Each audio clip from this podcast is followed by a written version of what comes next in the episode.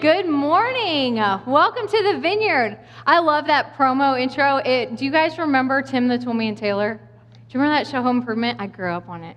It makes me think of Home Improvement every time, and I'm so excited. Good morning. If I haven't met you, my name is Jesse. I'm so excited to see you here.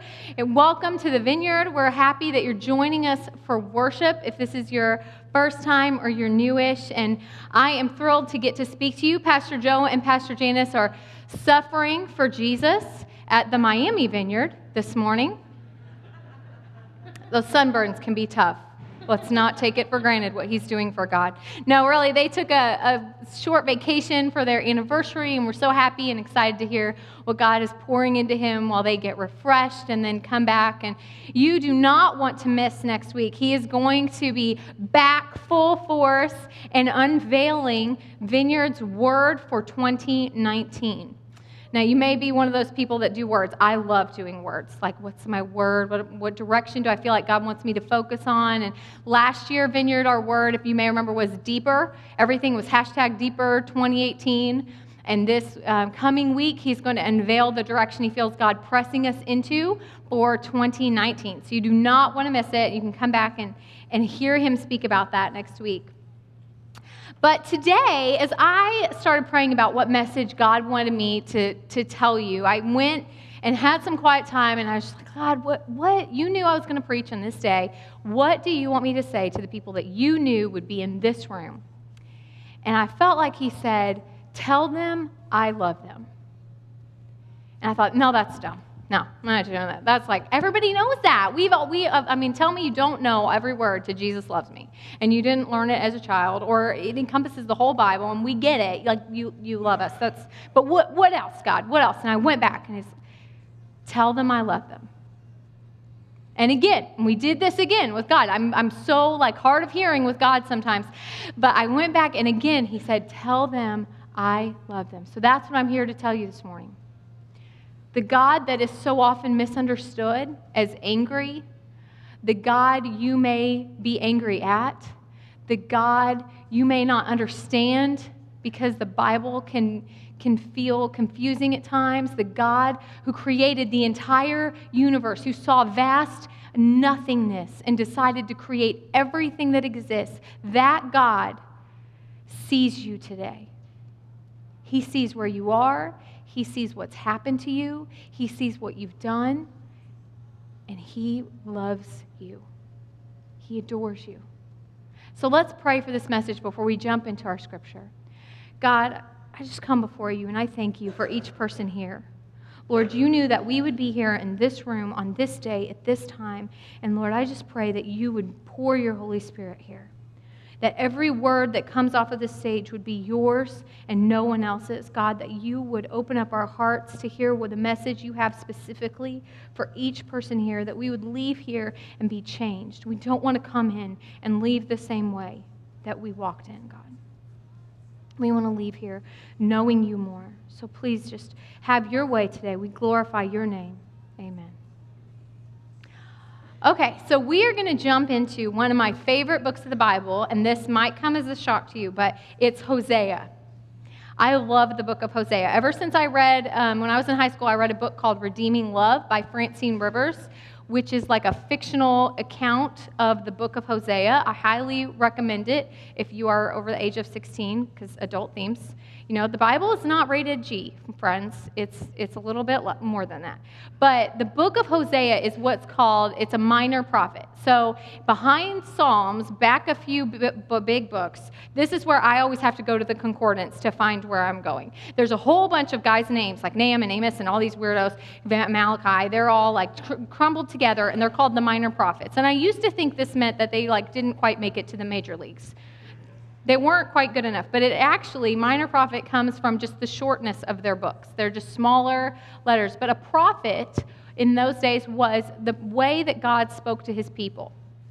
Now, unfortunately, these guys usually didn't have good messages because if they had good messages, it would mean that Israel paid attention to what God already said in his word, and clearly they weren't, so now he's having to bring these guys out. But Hosea is one of those prophets. So we're going to start. You're not going to see it on the screen, but if you want to get ready, You're welcome to have your smartphone out to take notes, to bring, get out your Bibles, but we're going to be in Hosea 2 in a second. But Hosea 1, verse 2 says, When the Lord began to speak through Hosea, so this very first message, this is a big deal. Hosea is ready. I just imagine him on the edge of his seat. God is speaking to him. He is chosen. This is, this is it. Go marry. Yes, every single person here was like, that's a word from the Lord right there for me. God spoke to me and he said, Go marry. I will do it, Lord. I will do it for you. A promiscuous woman and have children with her.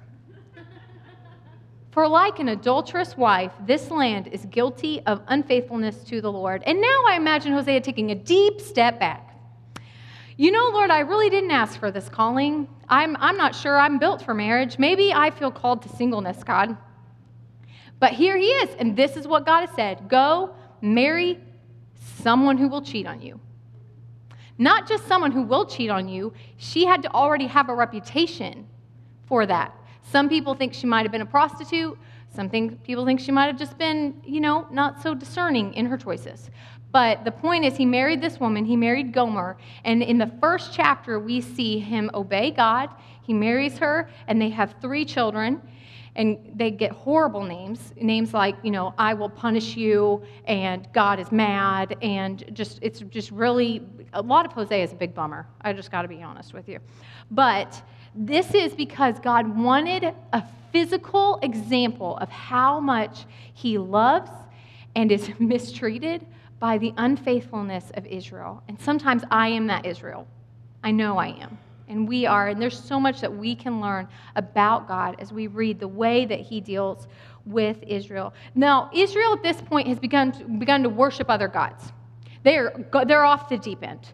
They are they're prosperous, they're doing well, and like we can be sometimes, they just think they're awesome. Like, look what I can do. We're attributing all of our prosperity and our wealth and all our good things to our brains. Look, I pulled myself up by my bootstraps. I worked hard and I deserve the pay that I got, and I'm awesome.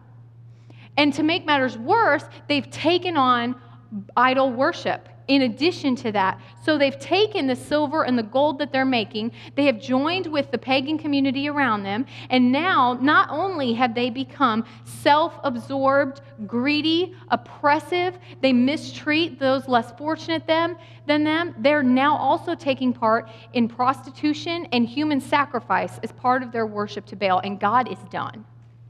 You see over and over in Hosea, God is livid and he is heartbroken at the same time because of what he sees. If you ever look at the world around you, at the injustice that is what humanity chooses sometimes, and you think God doesn't care, I invite you to read Hosea because he shows how he cares. The word justice is in there so many times because we serve a God of justice, but we also serve a God of love.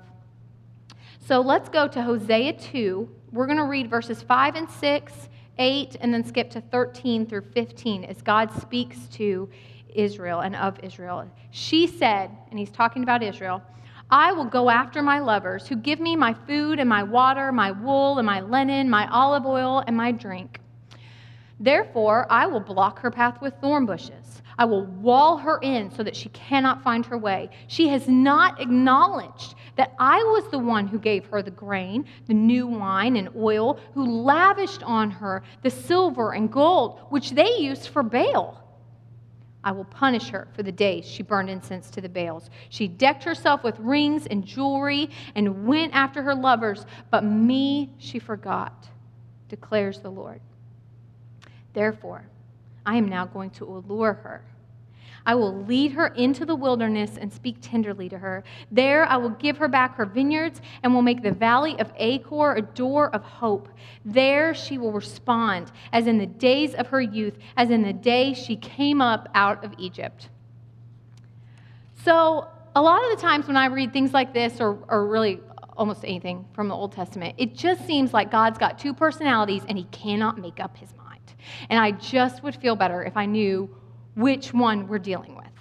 Because here you have chapter after chapter and verse after verse of, of God's anger and how upset he is. And he's, I'm going to punish her and I'm going to strip her of everything that she's got and I'm going to wall her in with thorn bushes.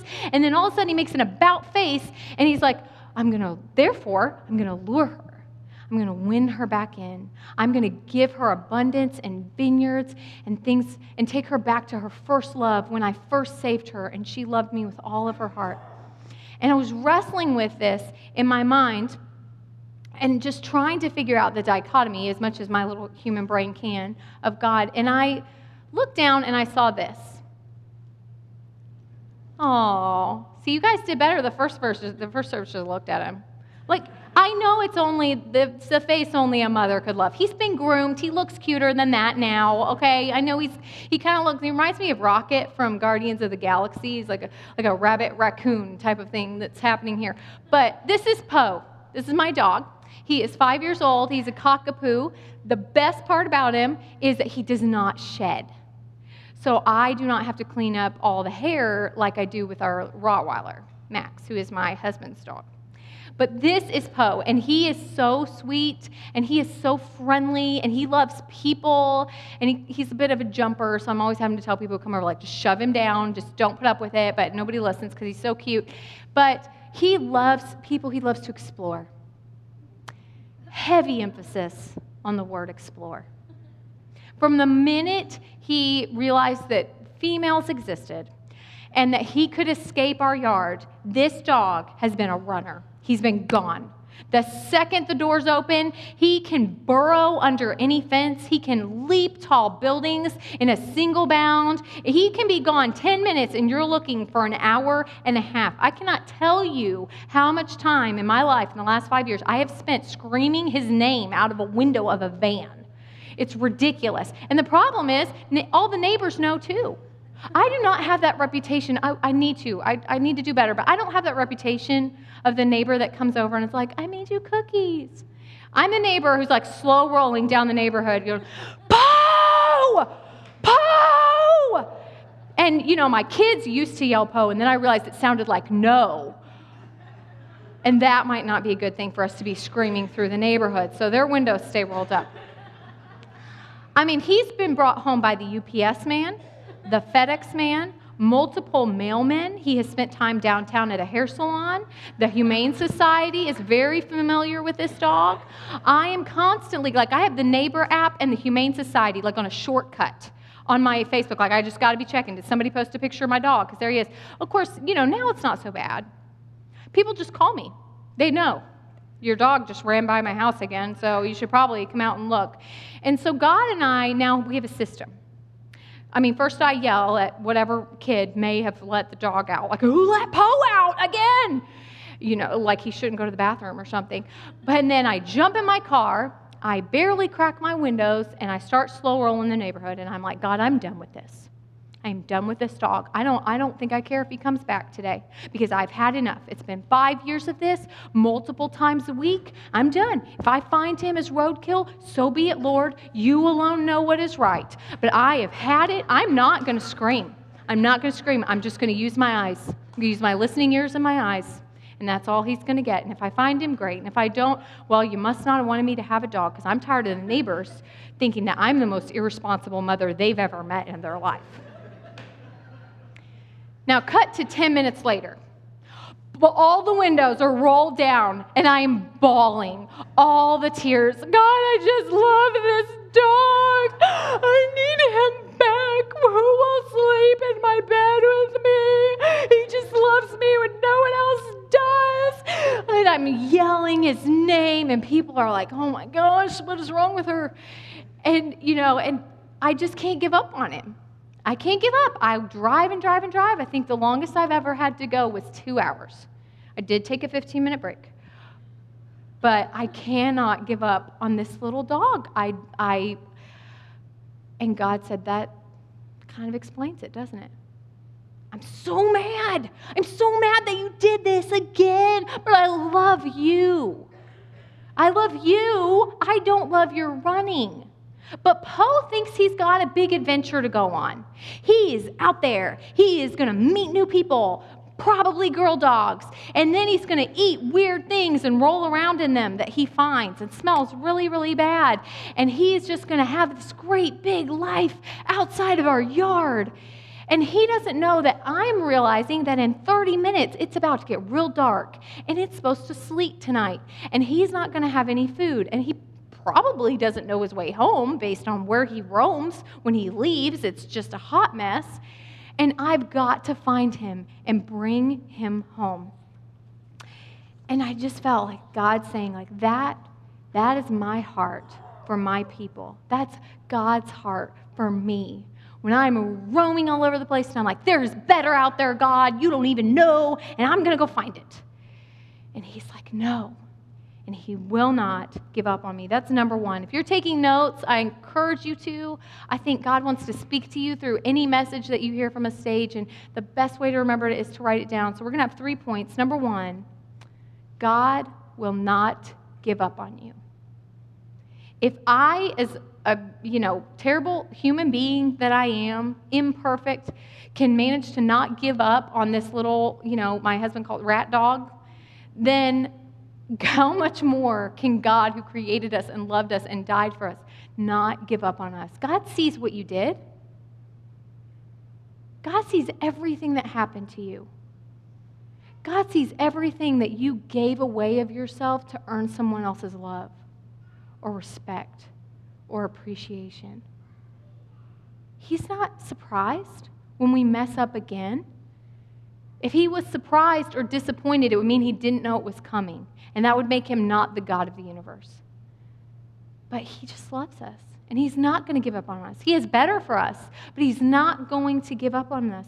He says, Therefore, in 2:14 Hosea it says therefore when he has listed how he's going to punish and wall in he says therefore and you're waiting for the hammer to come down here are the charges against you so because of that I'm going to win your heart back I'm going to take you away from the situations that you've gotten into because of the choices that you've made and I'm going to win you back. I'm going to speak tenderly to you and love you and bring you abundance. We deserve hell, but God chose to put his life down in Jesus for us because he will not give up on us. Number two, that we see in Hosea says is that God will not hold out on us. I think that is the thing that I have the hardest time believing throughout my life. Like that, that is the first lie that I see Satan telling Eve in the garden. God doesn't really want the best for you. Didn't, didn't God say he, he, you could have everything? Why, why is he holding out on you? He, mu- he must not want to give you all the good. He's, he's holding something back, right? And then there humanity goes. And we still, it, it's in us today. We doubt God's character and that God is who He says He is. Anytime we don't understand, or at least I do, anytime I don't understand what's going on, I, that voice is in my head maybe God's not good. Maybe He's not as good as He says He is. Maybe He's good to them, but not me. He wants to give them all the things that I long for, and I'm not going to get them. Maybe I'm not enough. Maybe I'm not good enough. But for some reason, God's holding out on me or He's giving somebody else what I desire. And that's a lie. TJ, my husband, and I just came to our wits' end. I mean, we put up fences, we put up extra fences, the neighbors put up fences, Poe's still running. And so we finally just bit the bullet and bought a shock collar. Yeah, I know. Yeah. Ooh, that's right. And I hated it. I did not want to buy shock collar. I hated the idea of putting him through this pain. And I assure you, it is pain. Because as a good dog mother, I walked myself, I put it in one hand and walked myself to the boundary line. I'm like, Dad gummit, if I'm going to make him suffer this, I'm going to suffer it too.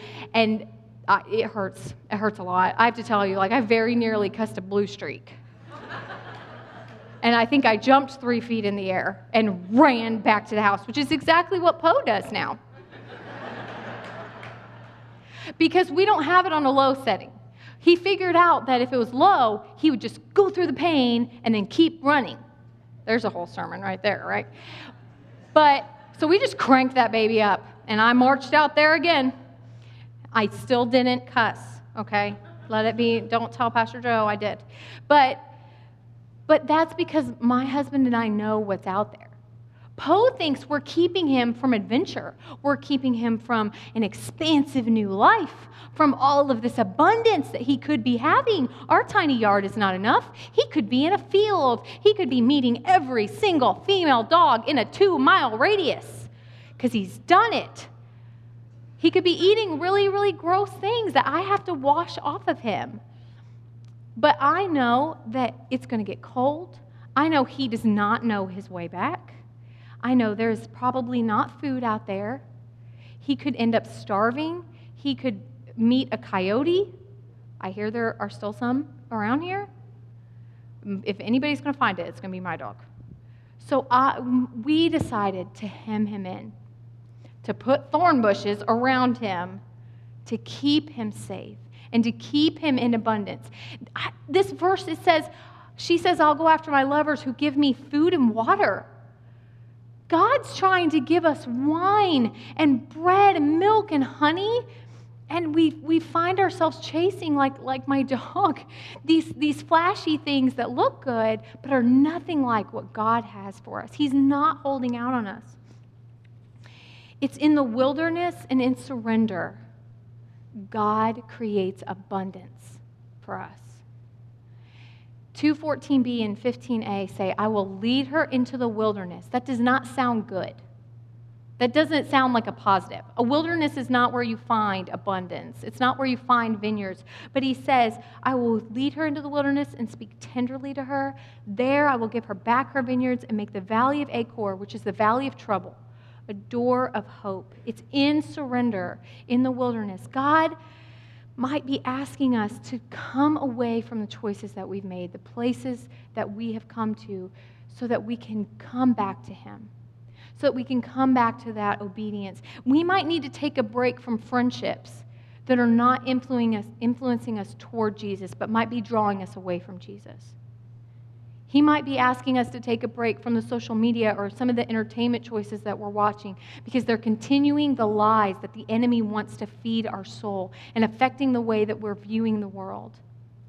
He might be asking us to come away from a job or come away from the comfort because he has something different and something better, and it's not going to feel good at first. It's going to feel like we're walking into a wilderness, and it's there, there that he can push away every distraction that is clouding our judgment and our, our ability to hear his voice, and he wants to give us more than we had before. Romans 8:28 says, "We know that in all things God works for the good of those who love him." It does not say bad things won't happen. Jesus told us trials would happen, but God will use the things that have happened to us. He will use the bad choices that we've made or just whatever happens in a fallen world, he can use it for good. And He never, ever left us. And He will never leave us.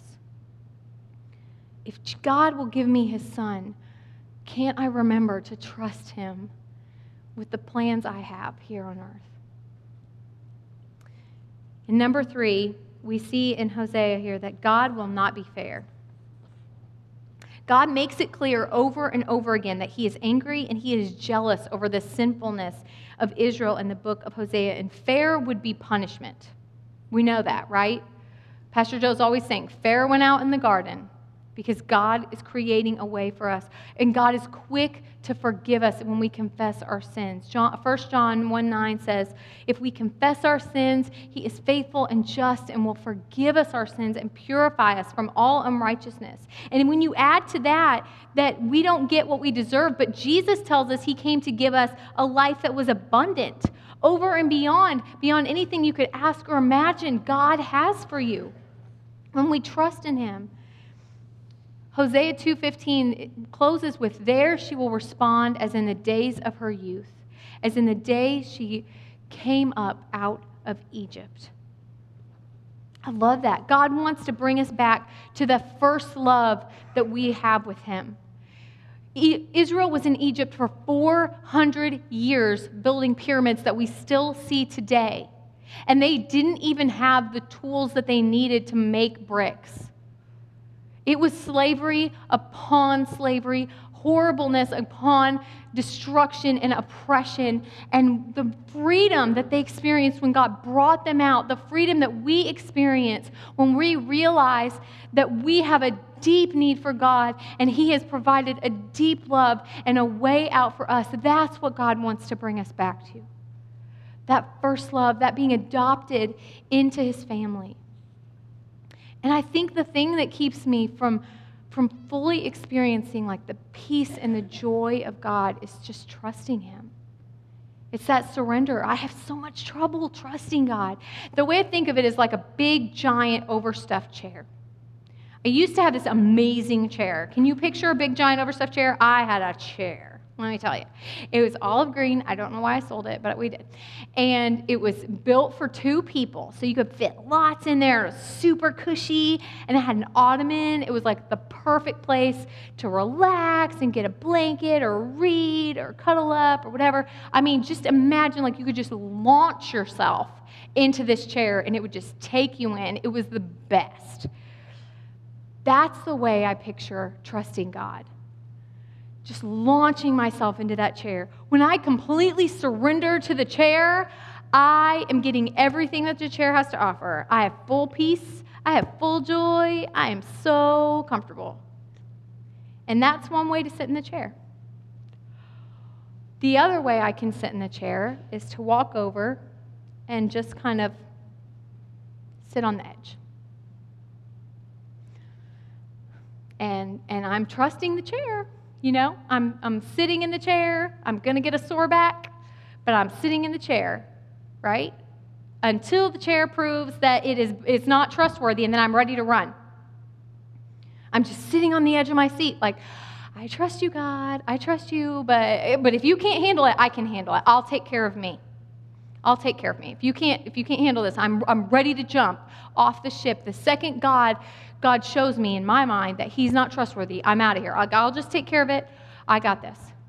And, and all I'm doing is depriving myself of everything God has to offer. I'm getting really sore legs, probably bigger quads, but that's not part of God. Right? We have it like we say we trust God, but do I really trust God? Like, am the times in my life when I have felt the most peace and the most joy in my relationship with God and have not been the times that were the easiest in our lives? Rarely. Because just like Israel, I so often get to good times and think, we did a good job. We've been working hard, we've been saving our money, we're taking care of the house, the kids are doing good, we're reading every night. Those are not the times I have peace and joy. It's those times that I completely fall on my face and say, God, you take care of it. I trust you. You're a good God, and I believe that you are a good God, and I don't understand how this is going to work out, but you promised that you would work this out for good for me, and I believe you, and I am hanging on to that. I was thinking about what it looks like to have God love us, and it made me think of my papa. My papa is actually not my papa, he's my husband's papa. Um, but I grew up really without grandfathers. I have a grandpa and a grandpa. I was close to one, not to the other. The one I was close with passed away when I was nine years old. And so I just kind of would adopt older people when I was younger. And, um, but it's not quite the same because you're not really theirs, you're not really part of their family. And I won't forget that the first time that my husband brought me home, it was a Thanksgiving, and we were serious. And from the minute I walked into Aunt Sonia's house, I felt loved. And Papa loved me, and I knew it. And we had Christmas um, with them. This year we were out there for Christmas with the whole family, the aunts and the uncles and the grandkids and everybody, and we were eating. And, and Papa read a devotional. It was really great, and everybody said what they were thankful for in a circle. And, and then he shared with us that he wants his legacy for us to be that when he dies, we can all stand at his funeral and say, My Papa loved me. And I sat there and I thought, I know that. I could say that right now. And I'll be able to say it one day too. My papa loved me. And he didn't have to. I don't, I don't think he thinks I'm perfect. He's not stupid. And I think if I was younger and he needed to, he would discipline me. But I know he loves me. I love to listen to him pray. He finishes his prayers and he says, Lord, I love you and I need you. And I thought, I need that. How often do I say, I love you, Lord, but I don't say, I need you? I want to think that I can take care of things. I want to think that I've got this under control. That man knows God. And he knows he's a human who needs God. God, I love you and I need you. And I don't know if you find yourself in that place today. Maybe you were like me. You were someone who, who felt like a little bit of an orphan. And you, you haven't yet come into the family of God. God longs to draw you in. Papa calls my husband boy. Come here, boy. Give me a drink, boy. Come talk to me, boy. I love it. And I realized not long ago that he calls me girl. I didn't notice it for a while, just like all of his other granddaughters. He says, girl. I walk into his house and he says, How you doing, girl? I called to ask him if I could talk about him, and he said, It's okay, girl, don't cry. That's how God feels about you. He says, I love you. We're right where you're at. Imperfectly, He's not holding out on you. He will never give up on you. Let's come to our feet. These people come up here to pray with us. And this is our chance today. If you have never surrendered your life to Jesus, if you have never fully thrown yourself into his arms and experience the peace and the joy and the fulfillment that I'm talking about, we want to pray with you.